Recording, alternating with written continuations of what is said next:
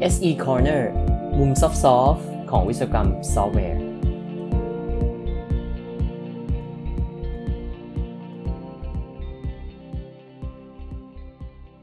สวัสดีครับ SE Corner episode 31 ใน episode นี้นะครับ ก็อยากจะมาชวนคุยเรื่อง Developer Nation นะครับ ซึ่งเป็นบทความใน IEEE Software ที่ผมก็จะตามอ่านอยู่บ่อยๆนะครับ อันนี้เป็นบทความจาก จาก editor ของนิตยสารนะครับ คุณอิเปกออสกายานะน่าจะเคยได้ยินชื่อของ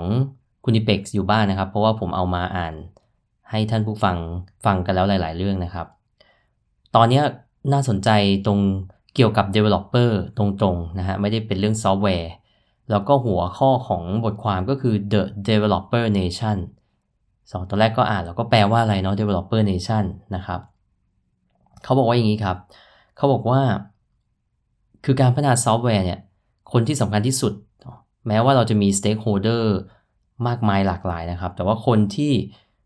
ต้องใช้เวลาที่สุดในการทำงาน แล้วก็มีส่วนเกี่ยวข้องสูงสุดกับตัวซอฟต์แวร์นั้นเนี่ย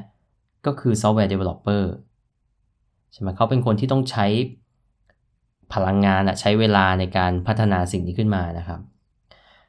แต่เขาบอกว่าส่วนใหญ่เนี่ย developer เนี่ยจะเป็นคนที่ถูกมองข้าม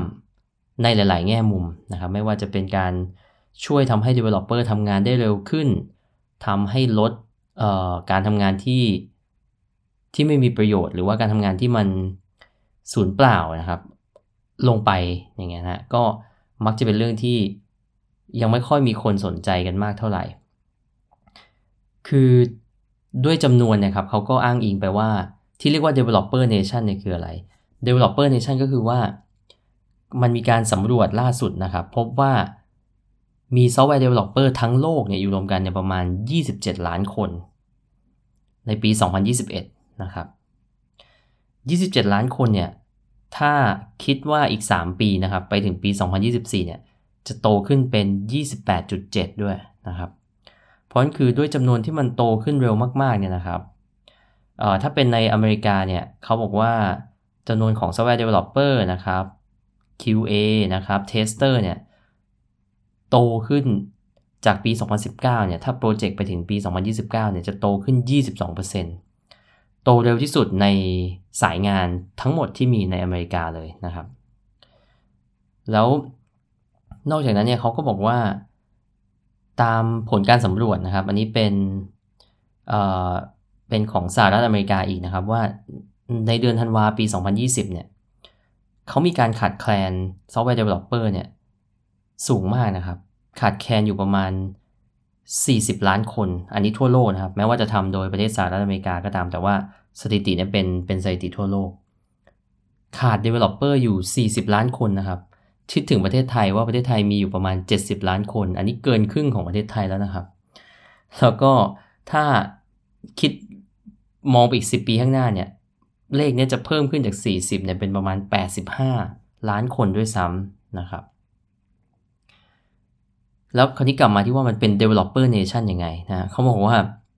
คือจำนวนเยอะขนาดเอ่อ27 ล้านคนเนี่ยที่บอกว่ามี developer อยู่ทั่วโลกประมาณ 27 ล้านคนในปี 2021 เนี่ยจำนวนนี้มันเยอะยิ่งกว่าจำนวนจำนวนคนที่อยู่ในประเทศบางประเทศสินะครับ ไม่ว่าจะเป็นโรมาเนีย เนเธอร์แลนด์นะครับกรีซหรือว่าเช็กเนี่ยยังมีคนไม่เยอะเท่านี้เลยครับ เพราะฉะนั้นคือถ้าเราคิดว่าเอ่อ developer เนี่ยเนาะไม่ไม่นับเรื่อง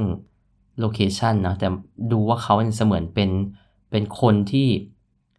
อยู่ในประเทศเดียวกันเนาะพูดภาษาเดียวกัน หรือภาษาที่คล้ายๆกันก็คือภาษา programming language ใช่ไหมครับ เราเราจะช่วย support ประเทศนี้ยังไงนะช่วย support developer nation นี้ยังไง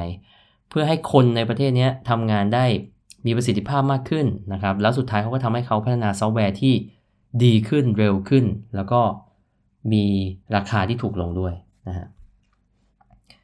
ซึ่งคุณอีเปกเนี่ยก็มีประเด็นอยู่ 2 ประเด็นนะครับ เขาบอกว่าอย่างแรกเนี่ยเขาพยายามจะดูว่าอะไรที่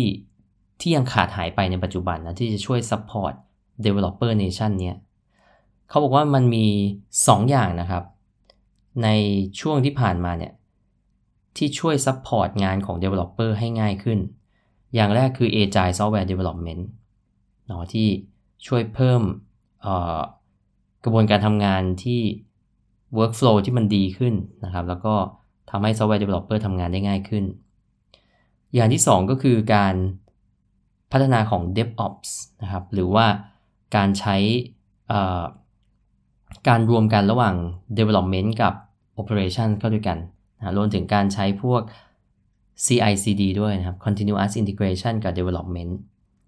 ซึ่งตรงนี้ทั้ง2อย่างนี้นะครับ มันก็ทำให้ลดปริมาณงานที่ไม่จำเป็นของ developer ลงเนาะใช้ tool มาช่วยในการ build นะครับ ช่วยช่วยในการ analyze software นะครับ แล้วก็ agile software development ก็ทำให้ทำให้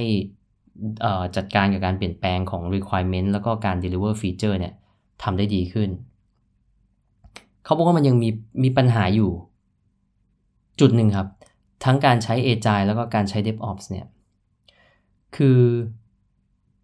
คือมันมักจะมองข้ามเรื่องดีไซน์ของของซอฟต์แวร์ไปนะครับ แล้วก็เขาบอกว่าดีไซน์ของซอฟต์แวร์เนี่ยจริง ๆ แล้วมันส่งผลโดยตรงกับกับ effort หรือว่าการการที่จะต้องทุ่มเทพลังงานเพื่อจะพัฒนาซอฟต์แวร์ คือถ้าสมมติว่าเราดีไซน์ซอฟต์แวร์ดีเนี่ย เราจะลดปริมาณงานลงไปได้เยอะมากนะครับ ซึ่งตรงเนี้ยมีงานศึกษาที่น่าสนใจมากนะครับ แต่ว่าผมยังไม่ได้อ่านเนาะ ก็เก็บไว้เป็นการบ้านนะครับ เป็นการบ้านที่เดี๋ยวจะเอามาเล่าให้ฟังในภายหลังนะครับว่าดีไซน์ที่ดีเนี่ยมันส่งผลกับการพัฒนาอย่างไรนะครับ แต่คุณอีเป็กก็มีประเด็นว่า การใช้ทั้ง Agile แล้วก็ DevOps เนี่ย มันเหมือนมันข้ามตรงการดีไซน์ไปเนาะ มองไปที่ implementation อย่างเดียว แล้วตรงเนี้ยมันทำให้เกิดอะไร ก็คือมันอาจจะทำให้เกิด การทำงานที่อาจจะต้องกลับมาทำซ้ำครับ เพราะว่ามันไม่ดีนะหรือว่าถ้าเป็นคำที่กำลังฮิตก็คือทำให้เกิด technical debt นั่นเองทำให้เกิดหนี้ทางเทคนิคเนี่ยที่ ต้องกลับมาคอยแก้ไขนะครับ เพราะว่าเน้น implement ครับทำเร็ว deliver เร็วนะแต่ว่าสุดท้ายแล้วมันไม่ได้คิดมาจากดีไซน์ที่ดีเนี่ยมันก็จะทำให้มีปัญหาในภายหลัง อันนี้ก็เป็นอย่างแรกนะครับ คือมองไปที่สิ่งที่มีในปัจจุบันที่เรียกว่าช่วย developer แหละยังขาดอะไรอยู่นะครับ อย่างที่2เนี่ยก็คือน่าจะเป็นในมุมของการวิจัยด้านวิศวกรรมซอฟต์แวร์นะครับ เธอก็บอกว่าเรายังขาดเนี่ย งานวิจัยที่จะมาช่วยในการปรับปรุง workflow ของ developer ให้ดีขึ้น ก็ยังเป็นในมุมมองที่คล้าย ๆเดิมนะครับ คือว่าเราต้องการเเครื่องมือที่จะมาช่วยเราเนี่ย ที่จะเชื่อมโยงระหว่างดีไซน์กับโค้ดนะครับ แล้วก็เราควรจะมีเครื่องมือที่ช่วยให้เรารู้ว่า workflow ของเราเนี่ยมันมันทำงานได้ดีหรือมันทำงานได้ไม่ดีในตอนไหน แล้วก็ อาจจะรู้ว่ามันไปส่งผลให้กับเกิดซอฟต์แวร์ failure หรือว่าเกิดการเสียหายของซอฟต์แวร์ในตอนไหนนะครับ แล้วก็ทำให้เกิด technical debt หรือเปล่านะครับ quality ของซอฟต์แวร์ทั้งหมดเป็นยังไง ซึ่งตรงนี้ยังเป็นอะไรที่ยังยังไม่ได้มีการศึกษามากนักนะครับ ก็ก็คือจะเป็นอันนี้จะเป็นด้านการทำวิจัยนะครับที่ว่าจะต้อง เออมุ่งไปพัฒนาตรง workflow ของ developer ให้ดีขึ้น แล้วก็ตรงนี้นะครับ ถ้าสมมติว่าเราทำทั้งสองอย่างนี้ได้เนี่ย เราน่าจะช่วย support software developer หรือว่า developer nation ที่เรามีอยู่ในปัจจุบันเนี่ยได้ดีขึ้นนะครับ แล้วก็ทำให้เราได้ซอฟต์แวร์ที่มีคุณภาพดีขึ้นตามไปด้วย Developer ก็มีความสุขมากขึ้นกับการทำงาน